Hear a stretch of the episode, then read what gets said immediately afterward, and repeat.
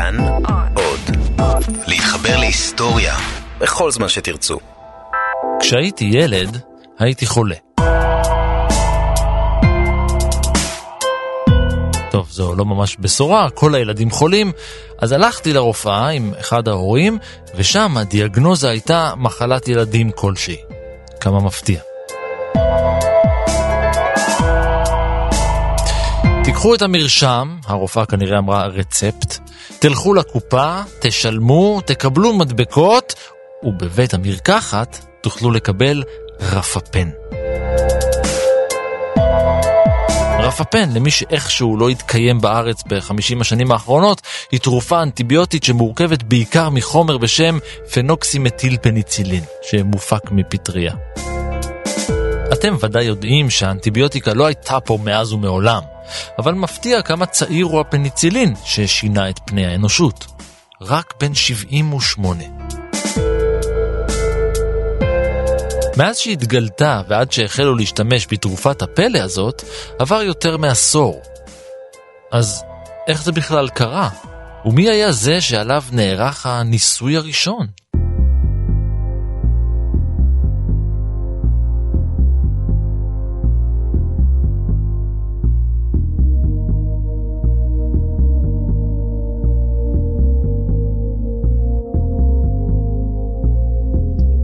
היי, אני ערן מנהר ואתם על מנהר הזמן. מדי פרק אנחנו מספרים לכם על מקרה שקרה בעבר מזווית שכנראה עוד לא הכרתם. הפעם אנחנו יוצאים למלחמה. מלחמה באויב מספר אחת של האנושות, החיידקים.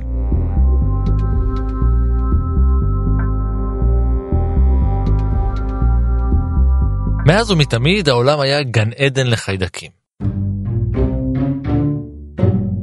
גם היום חיידקים ממלאים את מרבית העולם, אפילו בתוכנו, בגוף שלנו, יש יותר חיידקים מתאים. על כל תא שלנו יש כארבעה חיידקים. לא רק שיש יותר חיידקים, אנחנו יותר חיידקים מאשר בני אדם. אנחנו מספרים פה במנהר הזמן על דמויות מסיפורים מההיסטוריה, ומדי פעם אתם שומעים על גיבורים ששרדו את ילדותם. כאלה שכל האחים שלהם לא הצליחו להגיע לגיל בגרות. עד המצאת הפניצילין, העולם היה מקום הרבה פחות נעים לחיות בו, הרבה יותר מסוכן, ואנשים מתו מזיהומים על ימין ועל שמאל. ילדים פשוט רגישים יותר. אבל עם בואה של האנטיביוטיקה לעולם בשנת 1940, הכל השתנה.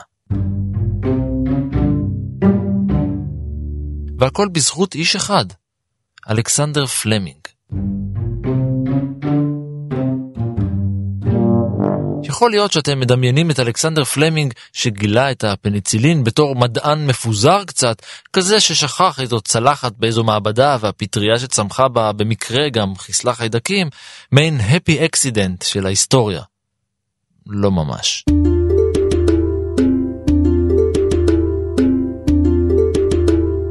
ליו פלמינג נולדו ארבעה ילדים.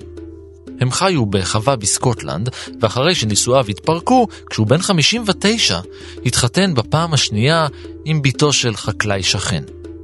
יחד הם הביאו לעולם עוד ארבעה ילדים, השביעי נולד בשנת 1881, אלכסנדר. הוא גדל ולמד בסקוטלנד ואפילו זכה במלגת לימודים לשנתיים באקדמיה של קילמרנוק. אבל הוא עזב ללונדון. הוא חיפש את עצמו קצת, הצטרף לכוחות המתנדבים של הצבא הבריטי בלונדון וקיבל דרגת טוראי, אבל המוסד הפוליטכני המלכותי קסם לו.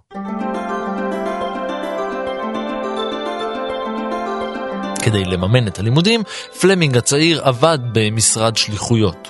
אחרי ארבע שנים, כשהוא בן 20, הצליח לקבל לידיו סכום כסף די רציני. דוד שלו מת והוריש לו בוכטה. פלמינג התלבט, מה לעשות עם הכסף? אחיו הגדול, תום, שהיה רופא, המליץ לו להצטרף אליו וללמוד רפואה. פלמינג המשיך להתלבט. הוא המשיך להתלבט עוד שנתיים. ב-1903 הוא הכריע. הוא התחיל ללמוד רפואה בבית הספר של בית החולים סנט מרי, ושלוש שנים לאחר מכן הוא סיים את הלימודים בהצטיינות. כיוון שהיה חייל, היה גם חבר במועדון הרובעים של בית הספר. מסתבר שיש, ועובדה שגם uh, שהבוס של פלמינג, uh, לעתיד, היה, היה פעיל במועדון הזה. זהו דוקטור דרור בר ניר, מלמד מיקרוביולוגיה באוניברסיטה הפתוחה ובמכללת סמינר הקיבוצים, ופעיל בעמותת מדעת. פלמינג היה ידוע כצלף, וזה עוד משירותו הצבאי, וזה גם, וזה גם משך אותו הסיפור, והוא המשיך בזה גם הרבה אחר, אחר כך. כנראה שפלמינג היה ממש טוב עם הרובה, כי יושב ראש המועדון התעקש שיישאר איתם. ולכן הוא הציע לו הצעה לא רעה בכלל, להצטרף למחלקת המחקר בסנט מרי. גלגלי ההיסטוריה החלו לנוע.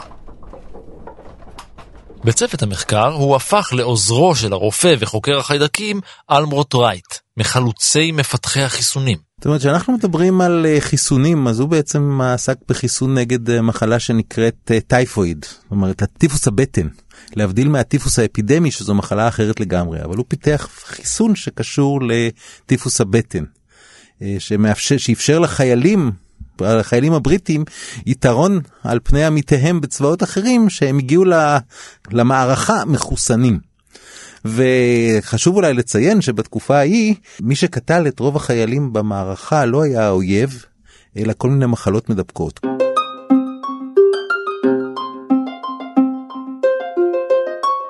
במסגרת העבודה הוא עסק בחקר מחלות זיהומיות, מחקר שילווה אותו להמשך חייו. אחרי שסיים את הלימודים עם תואר ראשון במדעים ומדליית זהב על הצטיינות בבקטריולוגיה, הוא נשאר בקמפוס עוד קצת. הוא לימד באקדמיה במשך שש שנים.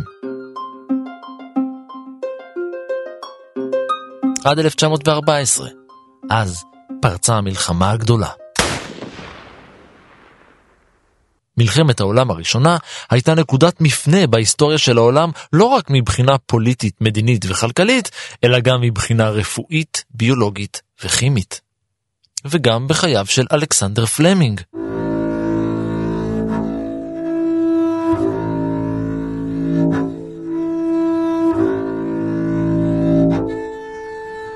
במלחמת העולם הראשונה הוא שירת בצבא הבריטי כקצין רפואה, כשחלק נכבד מחבריו הרופאים שירת בבית החולים בשדות הקרב בצרפת.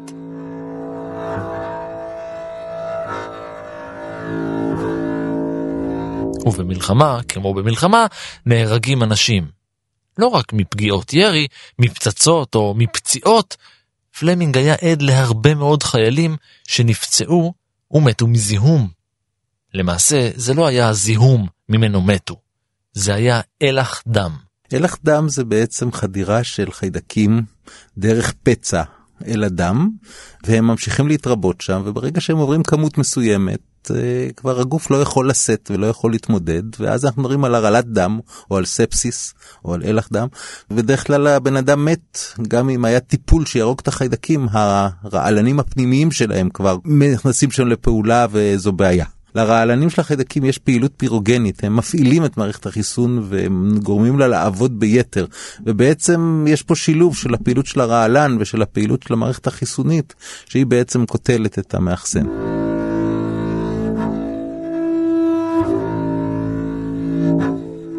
הרפואה והרופאים היו חסרי אונים.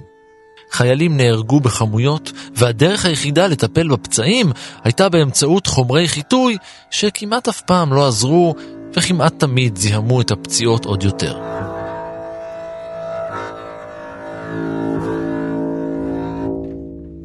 זה לא שחומר החיטוי זיהם, זה, זה דברים שנלוו לחומר החיטוי, או מהידיים של הצוות, או דברים אפילו שגדלו בחומר החיטוי. אנחנו רואים את זה גם היום בסבונים הנוזליים למשל. יש חיידקים שממש גדלים שם, זאת אומרת, אם אתה לא מקפיד לה, להשתמש בתמיסה נקייה, אז יש אפילו, אפילו חיידקים שיכולים לזהם עם התמיסת חיטוי. למרות שאני מניח שבתמיסות חיטוי כלליות מאוד, יש תמיסות מאוד חזקות שיכולות לקטול הרבה מאוד חיידקים, כנראה שחלק מהעניין זה או המטלית שהשתמשו, או הידיים של הרופאים, או כל מיני אביזרים אחרים שהשתמשו שלא עברו ניקוי כמו שצריך.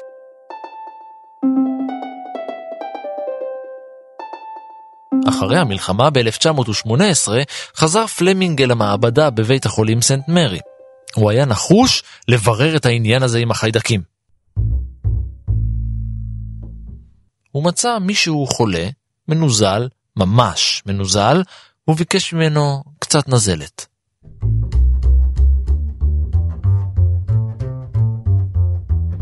יש טוענים שזה האף שלו, זה, זה באמת משהו שלא לא ברור לגמרי בספרי ההיסטוריה, אם זה האף שלו או אף של אחד החולים, אבל הוא לקח נזלת. כן, זה מגעיל, אבל עבור חוקרי חיידקים וביולוגים, מדובר במכרה עשיר של חומרים למחקר. פלמינג גידל תרבית חיידקים מתוך ההפרשות הדוחות, וגילה בהן חומר שמעכב צמיחת חיידקים מסוג מיקרוקוקוס ליזודקטיקוס. הוא קרא לחומר הזה ליזוזים. חומר די נפוץ מתברר.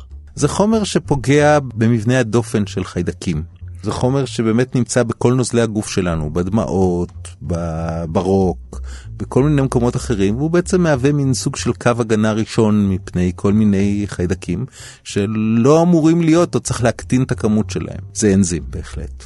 אנזים זה חומר בעל פעילות כלשהי, ש... פעילות שיכולה לקרות גם בלעדיו, אבל הוא מזרז אותה. התרגום של המילה אנזים זה בעצם זרז.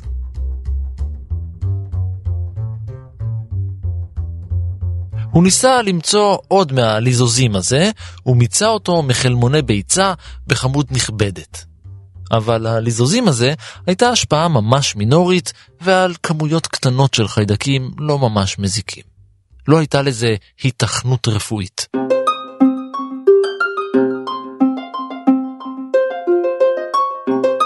פלמינג המשיך ונכשל, נכשל והמשיך, אבל הוא לא הצליח לייצר ריפוי יעיל.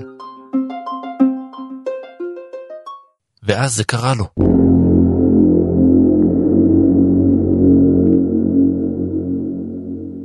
לפעמים מוצאים את מה שלא מחפשים. הוא העיד. כשהתעוררתי, מיד לאחר עלות השחר ב-28 בספטמבר 1928, בהחלט לא תכננתי לבצע מהפכה בעולם התרופות, אבל אני מניח שזה בדיוק מה שעשיתי.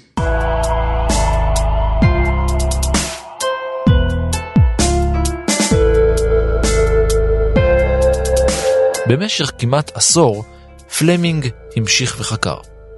הוא בעיקר התעסק עם החיידק סטפילוקוקוס אאורוס ולמד אותו. ב-1927 כבר היה לו שם של חוקר מבריק ומדופלם בצורת החשיבה שלו. רק שהוא היה ידוע בחוגי המחקר גם בזכות המעבדה המבורדקת שלו. אני הייתי במעבדות, יכול להיות שיש ערימות של ציוד ומחברות וניירת, אה, כמו שנראה השולחן שלי, אני לא במעבדה היום, אבל אה, גם השולחן שלי נראה זוועת אלוהים, אבל לא חשוב. שנה לאחר מכן, ב-1928, מונה לתפקיד פרופסור לבקטריולוגיה באוניברסיטת לונדון. העבודה המאומצת והמחקר שלא הגיע לאף מקום חייבו אותו לעשות דבר אחד, לצאת לחופשה. לכן את הקיץ של 28 הוא בילה עם המשפחה, בלי עבודה ובלי מעבדה.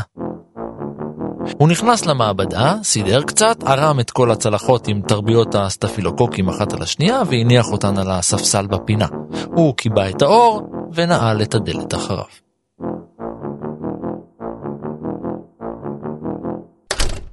אחרי החופש, בתחילת ספטמבר 1928, כשחזר למעבדה, חיכתה לו הפתעה.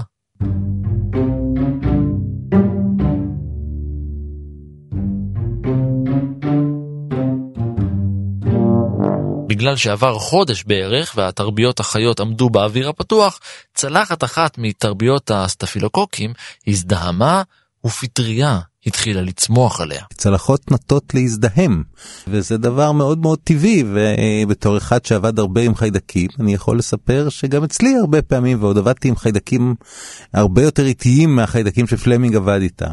ובהחלט אתה קם, אתה בא בבוקר, אתה רואה שכל הניסוי שלך הזדהם, והצלחות הולכות לפח. מעניין, חשב לעצמו פלמינג, והתחיל לבדוק את הצלחת לעומק.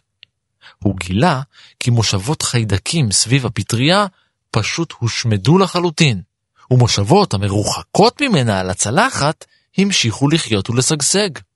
That's funny. זה מצחיק, הוא אמר לעצמו בקול. התמונה המקורית, בהנחה שזו תמונה מקורית ולא משוחזרת, היא קיימת, ואפשר ממש לראות שהחיידקים שרחוקים מהפטריה, המושבות שלהם נראות כמו שצריך, כמו שמושבות של חיידקים אמורות להיראות, ואילו המושבות שקרובות לפטריה ממש מומסות. אחרי שהראה לאחד מעוזריו את התרבית המוזרה, הזכיר לו החבר שככה בדיוק הוא גילה את הליזוזים.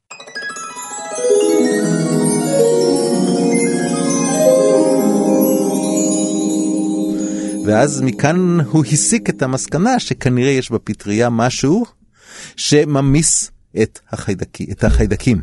העובש קודם כל מפריש חומר החוצה. אוקיי? מחוץ לפטריה עצמה, והחומר הזה עובר דיפוזיה במצע הגידול של החיידקים, וכשהוא מגיע לחיידקים, אה, מסתבר שהוא בעצם הורס או הוא יותר הוא לא הורס, במקרה של הפניצילין, להבדיל מהליזוזים דווקא שהורס באמת, הפניצילין מונע בנייה. ליזוזים לוקח את הדופן החיידקית ופשוט מפרק אותה למונומרים שלה. פלמינג היה צריך להיות משוכנע שמה שהוא רואה אינו מקרה. בשביל לעשות את זה, הוא היה חייב לעשות ניסוי חוזר. אז הוא גידל שוב תרבית נקייה של הסטפילוקוקוס אורוס, ואז זרה לתוכה את הפטריה המזהמת. התוצאות חזרו על עצמן. פטריית העובש התפתחה וחיסלה את חיידקי הסטפילוקוקוס. ולא רק אותם, היא הצליחה לחסל עוד כמה סוגים של חיידקים גורמי מחלה. אבל חיידקים אחרים לא. אחרי שביסס את התופעה, פלמינג העלה השערה. הפטריה מפרישה חומר שהורג חיידקים. הוא קרא לחומר הזה מיץ עובש. עכשיו הוא היה צריך להוכיח את ההשערה שלו, ובשביל זה הוא גם היה צריך לבודד את החומר הזה, וגם לתת לו שם קצת יותר מקצועי. ב-7 במרץ 1929 הוא קרא לו על שם הפטריה, פניצילין.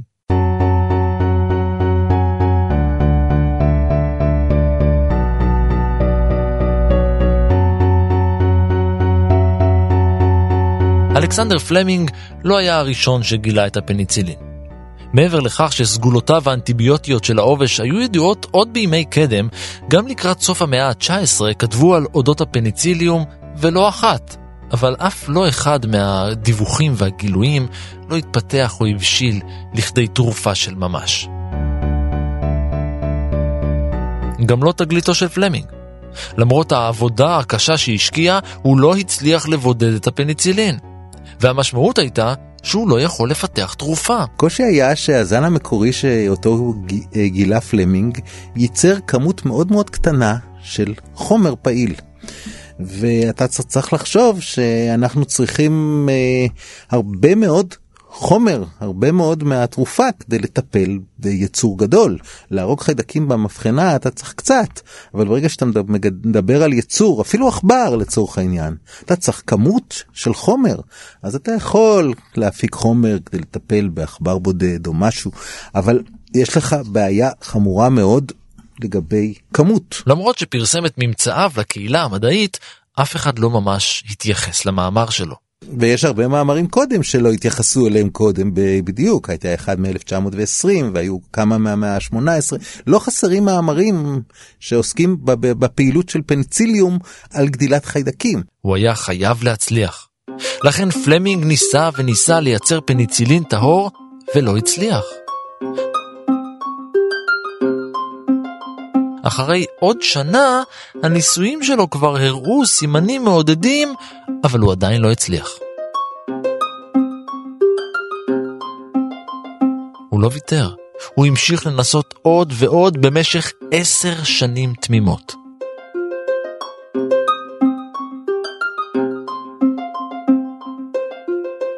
בשנת 40 הוא הרים ידיים. הוא יצא מהמעבדה שלו והשאיר את כל העבודה לשלושה חוקרים אחרים מאוקספורד. הרי הפניצילין הראשון שהם הפיקו בכלל לא היה פעיל, מסתבר, והם לא הצליחו להבין למה. ואז הסתבר שבמקום הפניצילין שפלמינג קיבל בזמנו, הם קיבלו פניצילין קצת שונה, מה שנקרא פניצילין N, להבדיל מהפניצילין G. אוקיי? והפניצילין אין כשהוא נכנס לגוף של עכברים במקרה הזה, עובר שם פירוק, ובכלל לא פעיל. כמעט באותו הזמן ובאותו המקום, השוטר אלברט אלכסנדר נפצע במילוי תפקידו.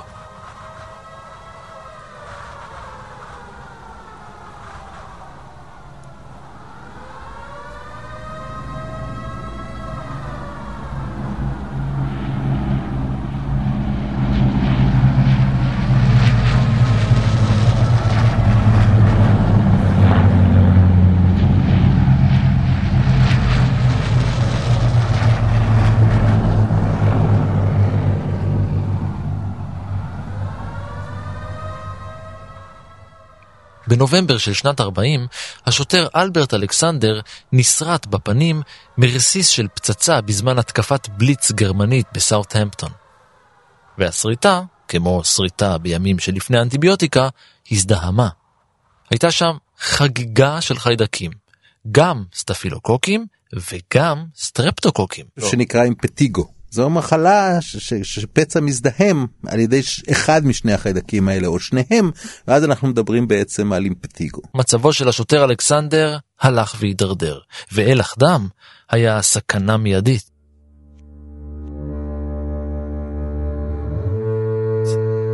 הוא אושפז בבית החולים ולמרות מאמצי הרופאים לטפל בו בריאותו רק המשיכה והתרופפה.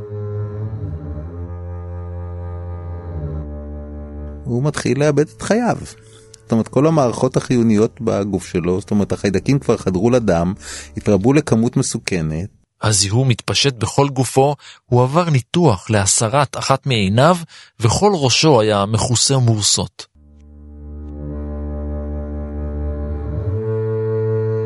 בדיוק אז, במעבדות של אוניברסיטת אוקספורד, חלה פריצת דרך. האווארד פלורי, נורמן היטלי וארנסט בוריס חן, שהמשיכו את מחקרו של פלמינג לייצר פניצילין בכמויות מסחריות, מצאו פתרון. הם לקחו את הזן המקורי של פלמינג, ניסו לעשות לו מוטגנזה ולגרום לו לייצר יותר, ולא הצליחו. הם הצליחו, אבל עדיין הכמות הייתה קטנה. אז הם הלכו אחר כך לאדמה לחפש זנים, זנים נוספים של פטריות, והם ניסו לראות אה, אולי לאחד מהם יצליח לייצר כמות גדולה יותר, עד שהם בסוף מצאו זן אחד או שניים, אולי אפילו יותר, שהפיקו כמות משמעותית של פניצילין שאיתם הם המשיכו לעבוד, גם, גם עליהם הם עשו שינויים, ועד שהם הגיעו לזן שמייצר כמות גדולה של פניצילין שכבר אפשר לגדל בפרמנטור ולהתחיל להפיק ממנו פניצילין. זה בהחלט לא פשוט. הם כבר ניסו את התרופה על עכברים, ולמרות החשש שלהם מפני השפעות שליליות של מנות גדולות, הם הרגישו שהם יכולים לטפל בבני אדם. הם פחדו, בהחלט. אבל פה, פה בא, בא לקראתם המזל הרע של אותו שוטר. זאת אומרת, אם, היה ברור שאם לא עושים כלום הוא ימות. אתל, אשתו של פלורי, והדוקטור צ'ארלס פלצ'ר סיפרו לפלורי על המקרה של השוטר אלכסנדר האומלל. בינגו. זה היה בדיוק המקרה שהם חיכו לו. השוטר היה במצב קשה, מידרדר מרגע לרגע, כך שלא היה לו מה להפסיד. ב-12 בפברואר 1941 הוא קיבל מנה ראשונה של אנטיביוטיקה. המנה הראשונה בעולם.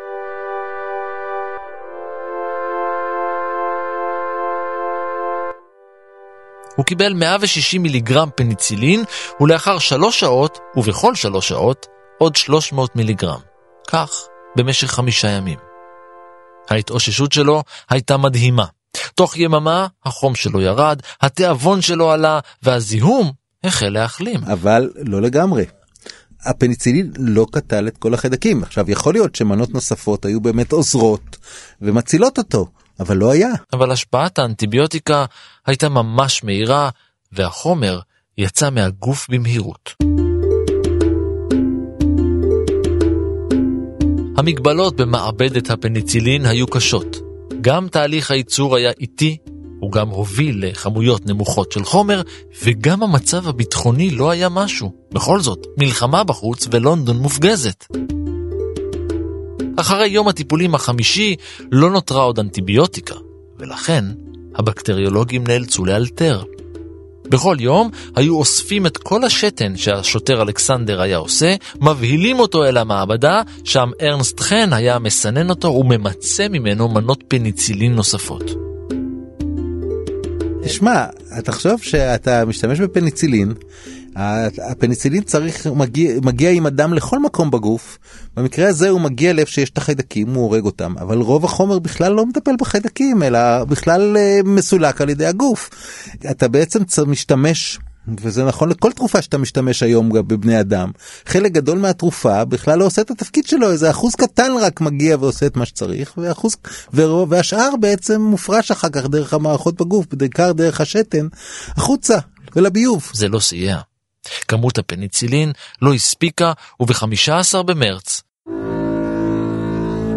מת שוטר אלברט אלכסנדר.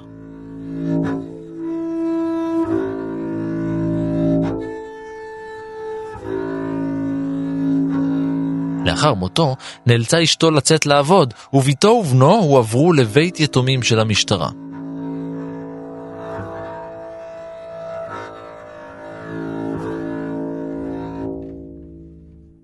למרות שהחולה מת, הטיפול הצליח. השיפור הרגעי במצבו של השוטר עודד את צוות החוקרים להמשיך בניסויים על בני אדם, אבל הפעם לנסות ולעבוד עם ילדים, שם מנות התרופה היו קטנות יותר. אתה לוקח תמיד מנה פר משקל. זאת אומרת, אם ילד שוקל, אה, אני יודע, חצי או שליש ממבוגר, אתה צריך גם פחות, אה, באותה, באותו יחס גם פחות תרופה. אבל באמריקה, כידוע, הכל גדול, וזו הייתה הסיבה שפלורי יצא לארצות הברית בחיפוש אחרי חברות תרופות ומשקיעים כדי להתחיל ולייצר את התרופה בקנה מידה גדול יותר.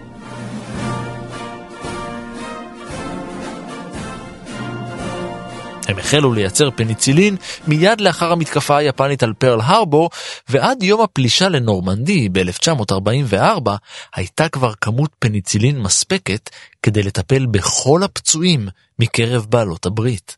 כמות אדירה, בהחלט.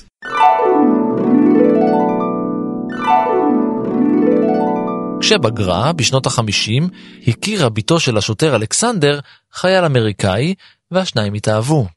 הם התחתנו והם חיים בארצות הברית עד היום. היא לא הכירה כלל את תרומתו של אביה למהפכת החיסונים, עד שבשנות ה-60 הגיע אליה עיתונאי גרמני וביקש ממנה תמונה של אבא שלה, האדם הראשון שטופל באנטיביוטיקה. לאחר המלחמה, ב-1945, הוענק לפלמינג, לפלורי ולחן פרס נובל לרפואה על גילוי הפניצילין ועל פיתוח הטיפול היעיל. בשל המגבלה על שלושה חתני פרס בלבד, היטלי נותר בחוץ.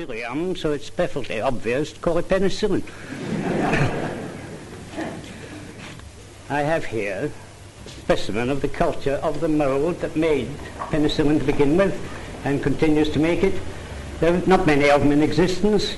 I had the honor to give one to His, Her Majesty the Queen Mother some years ago. I hope you will accept another one.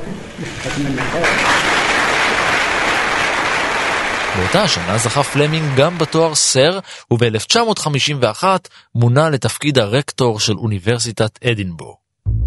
ארבע שנים לאחר מכן הוא מת בביתו מהתקף לב.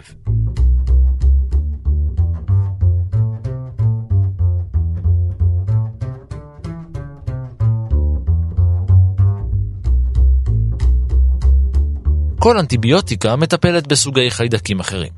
רפפן, למשל, עוזר לחסל סטרפטוקוקים בגרון, או זיהומים שיכולים להיגרם לאחר ניתוח להסרת הטחול. קודם כל, ש... שאנחנו מחלקים את החומרים האנטיביוטיים לשניים. לחומרים שקוטלים את החיידקים ולחומרים שמעכבים את החיידקים. יש איזה מושגים מדעיים, אני יכול להשתמש בהם, זה בקטריוצידי ובקטריוסטטי. בקטריוצידי זה קוטל ובקטריוסטטי זה מעכב. אה, עכשיו, כשאנחנו מדברים על פניצילין, הוא חומר בקטריוצידי. הוא בעצם מונע מהתאים החדשים של החיידקים, הרי, הרי מה בעצם קורה עם חיידק, איפה שהוא נמצא? הוא מתרבה, וכשהוא מתרבה הוא יוצר דופן חדשה. במקרה של הפניצילין, הפניצילין מפריע לו לבנות את הדופן החדשה. אנטיביוטיקות אחרות למשל, הן עוצרות סינתזה של חלבונים. והן בעצם עוצרות את החיידק, הן לא הורגות אותו. כי אנחנו כבר מדברים על סוף עידן האנטיביוטיקה. אני נתתי את, סוף עידן האנטיביוטיקה ב-2025, אנחנו כבר קרובים. דהרל, פליקס דהרל ומנדנים נוספים בעצם השתמשו בנגיפים של חיידקים, זאת אומרת, אנחנו מדברים על נגיפים שלנו, אבל יש גם נגיפים של חיידקים, שבעצם יכולים להרוג חיידקים, ופה אנחנו מדברים על תרופות הרבה יותר ספציפיות. היום חוזרים לטפל בזה בגדול. ב-1940 היו לחברת אלי אה, לילי, זו חברת תרופות גדולה, גם היום, היו, היו לדעתי שבעה תכשירים שהיו מטפלים בפצעים בעזרת אה, נגיפי חיידקים. אז עוד לא הייתה אנטיביוטיקה. הבעיה שהאנטיביוטיקה, בגלל שחשבו שזו תרופת פלא, אה, זרקה לצד הרבה מאוד דברים. ובין היתר את זה. אוקיי? ועכשיו, כשאנחנו מדברים על סוף עידן לאנטיביוטיקה, אז, אז כל הסיפור הזה חוזר. אוקיי? זה דבר אחד. יש גם חיידקים שטורפים חיידקים אחרים. שזה גם סיפור מעניין שגם איתו עכשיו מתחילים לעבוד. אני חייב לציין שמאחורי מסך הברזל שהיה קיים כל כך הרבה שנים, שתי מעבדות, אחת בגרוזיה ואחת בפולין, המשיכו לעבוד על הנושא הזה של אה, נגיפים אה, הורגי חיידקים. וכך שהיה מאיפה להמשיך עכשיו, שרצו לחזור על זה ולא לחזור לשנות ה-40 בעצם, כי היה שנות מחקר שהכל התפרסם אומנם ברוסית או, בפ... או בשפות שם, אבל היה מאיפה להמשיך. יום וחצי אחרי שהתחלתי לקחת רפפן, אז, בילדות, התפשטה לה פריחה על כל הגוף שלי. זאת לא הייתה תופעת לוואי, זאת הייתה אלרגיה. רגישות לאנטיביוטיקה. יש אלרגיה לחומרים כלשהם, זה יכול להיות אנטיביוטיקה, זה יכול להיות בוטנים, זה יכול להיות כל מיני דברים. ובהחלט חלק מהאנשים אלרגיים לפניצילין. צריך לזכור אבל שזה תמיד בפעם השנייה. בפעם הראשונה לא קרה כלום. בפעם הראשונה קיבלת את התרופה, הגוף שלך פגש את התרופה, הכיר אותה, וכתוצאה מכך אה, נוצרו כנגדה, ואז גם זה נחשב חומר זר, והוא מנסה לסלק את אותו חומר זר. מאיזושהי סיבה, כשאנחנו מפתחים אלרגיה, המנגנונים האלה, המנגנונים האלה, מופעלים כנגד חומרים אחרים, זאת אומרת לאו דווקא נגד טפילים, וזה חמור, אה, חומרים שגורמים לערעור מאוד מאוד גבוה של מערכת החיסון ולפעילות יתר, וזה יכול לגרום לאלרגיה שבמצבים החמורים יכולה גם להביא לשוק אנפילקטי ולמצבים מסכני חיים.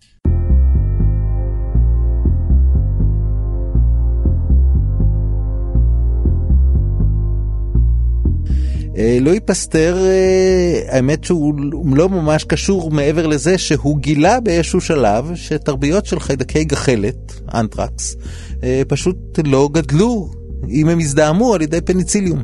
הוא לא עשה עם זה כלום. אבל הוא דיווח על זה באחד המאמרים שלו, באחד הכתובים שלו, וזה שוב, משהו שדווח ונשאר לקוריוז בספרי ההיסטוריה, כי לא היה לזה המשך. כי אם הוא היה שם לב לזה וממשיך, יכול להיות שהעידן של הפניצילין והאנטיביוטיקה בכלל היה מתחיל ונגמר הרבה קודם. את הפרק על פיתוח החיסון נגד כלבת תוכלו לשמוע בפרק הראשון של מנהר הזמן, שנקרא כלבת.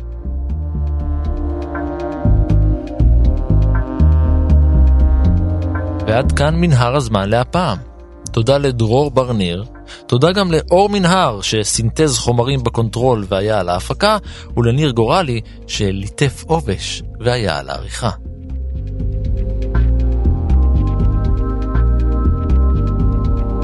סיפורים נוספים מההיסטוריה ופרקים אחרים של מנהר הזמן מחכים לכם באתר שלנו כאן.org.il/פודקאסט. אתם יכולים להאזין לנו מדי שבוע, בימי שני בשעה 4 ברשת כאן תרבות, כל הזמן באפליקציית כאן אודי או בכל אפליקציית פודקאסטים שאתם מעדיפים. אתם כמובן מוזמנים לעקוב אחריי ברשתות החברתיות, בפייסבוק ובטוויטר, להגיב, להציע רעיונות ובעיקר להתחבר. אני ערן מנהר, נשוב וניפגש בפרק הבא.